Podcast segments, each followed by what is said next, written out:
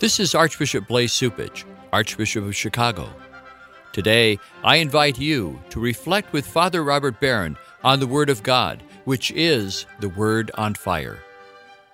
Word on Fire Catholic Ministries is a non for profit apostolate dedicated to the mission of evangelization that utilizes media, both old and new, to share the faith on every continent and facilitate an encounter with Christ in His church. The efforts of Word on Fire Catholic Ministries engage the culture and bring the transformative power of God's Word where it is most needed. This is an invitation to open our hearts to the Word on Fire, which is God's word of love for each of us.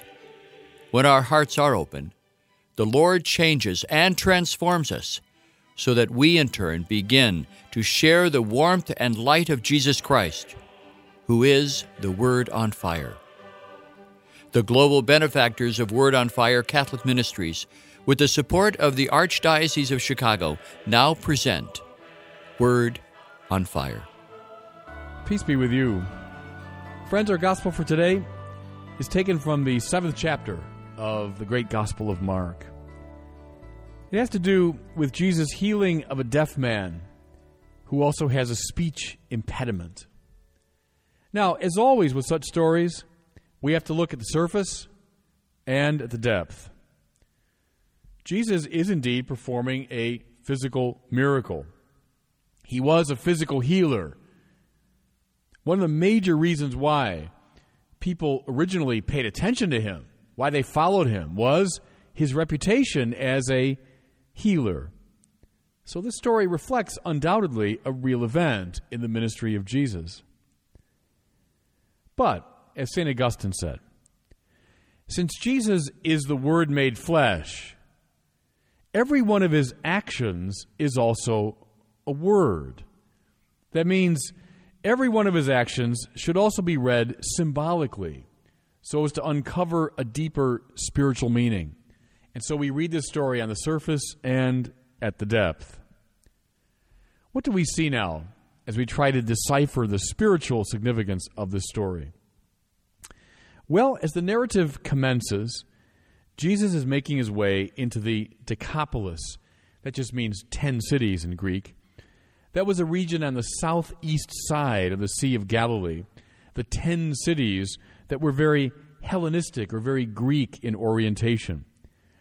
They were cities that were a mixture, if you will, of a Greek and Jewish style and persuasion. They bring to him a deaf man with a speech impediment. Now, deafness, physical problem, yes, of course, but now we read it spiritually.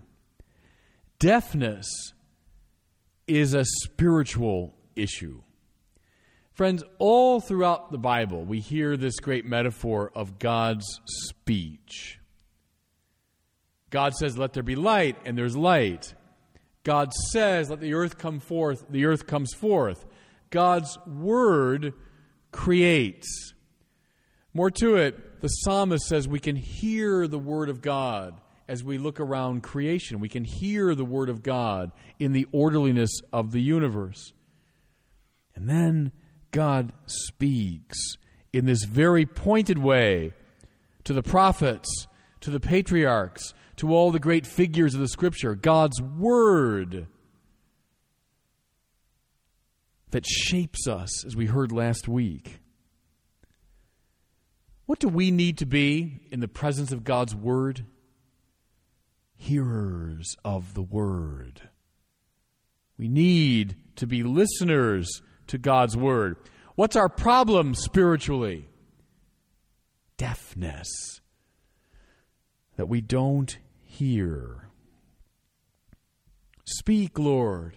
Your servant is listening. Well, there's the word of the believer. There's the attitude of the believer.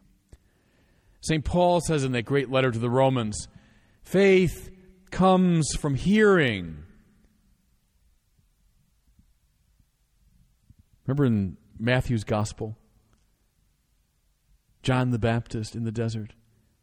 And he hears the Word of God. That's the attitude of the saint, the attitude of the person of faith. And so, whom does this deaf man stand for?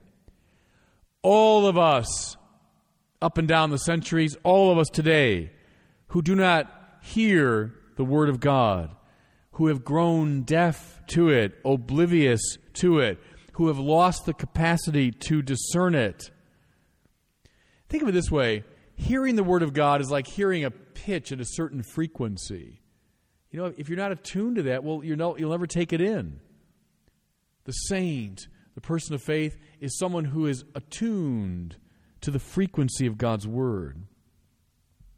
How come we don't hear it?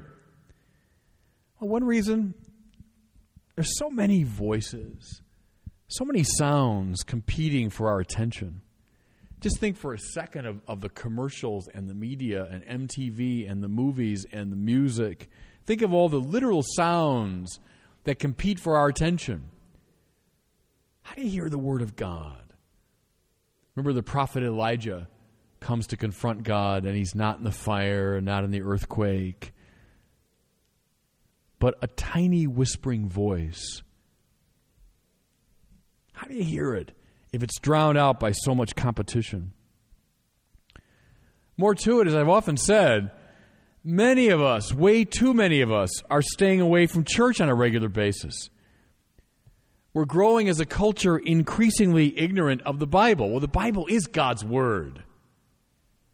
When I was teaching a few years ago at Notre Dame, in a classroom filled with very bright students, of course. But I found that when I would mention something from the Bible, they were clueless. Well, these are, are bright Catholic kids. How much more so in the general culture? When you read the novels of Faulkner and Melville and Hemingway and so many others in the 19th and 20th centuries, you find that, boy, they could assume a knowledge of the Bible in the general culture that could never be assumed today deafness to the Word of God, ignorance of the Bible, God's Word drowned out by the competition of the culture. For all those reasons, we're like this man, we're deaf. And what's the result of deafness? Well, at the physical level, a speech impediment. It's true, isn't it?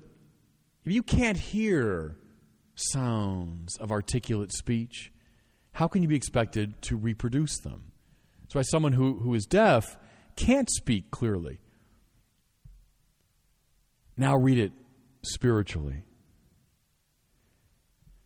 If you don't hear the Word of God clearly, you don't attend to it, then you can't speak it clearly either.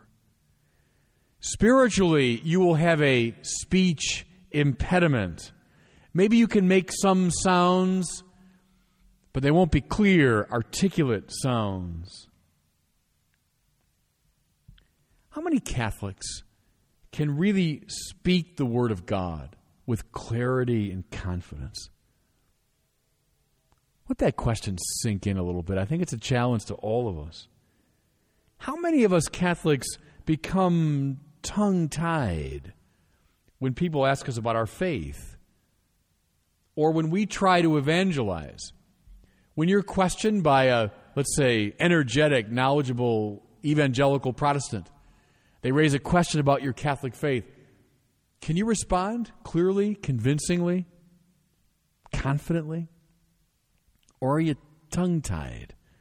It's as though you have a speech impediment. Several months ago, I was writing about evangelization quite a bit as I was doing this evangelical work in the Archdiocese. And we urge Catholics all the time, you must become evangelists. And people would always come back to me and they'd say, Well, Father, I don't know how to do it. I don't know how to articulate my faith.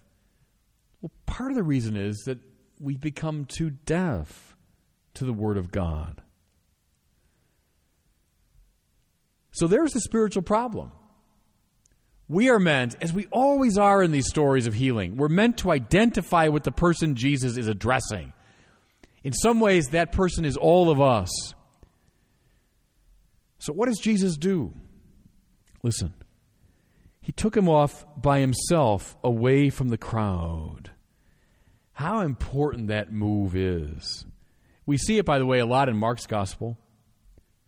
When he cures the blind man, the first move he makes, he takes him away from the crowd, he cures him, then he says, Don't go back into the city. So here, his first move is to get him away from the crowd. Now read it spiritually. One reason we can't hear is we spend too much time in the crowd.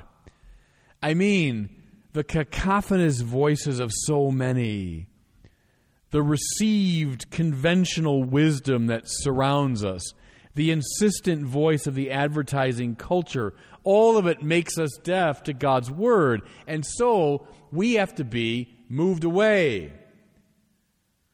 We have to be introduced into a new environment, a new milieu, where we are able to hear the Word of God clearly, a place of silence and communion and contemplation. Jesus is leading him and us away from the crowd and into the church.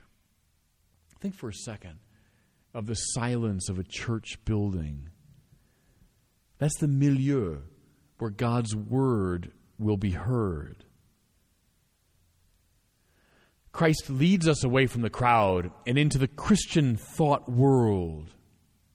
This new way of thinking and seeing, imagining, and hearing. And then, listen now from the scripture. He put his finger in the man's ears and spitting touched his tongue that detail of, of spitting on the man's tongue. Scholars say that was a fairly common gesture for a healer in Jesus' time, especially a rabbi who was appreciated as a healer. But I love that detail of putting his fingers in the man's ears.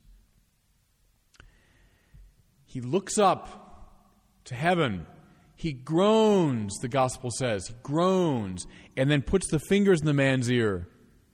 What's he doing? He's setting up, as it were, a kind of electrical current, linking himself to the Father. The Son now plugs himself into this deaf man. He plugs himself in thereby hoping to establish a current that will run from the Father through the Son to the deaf man.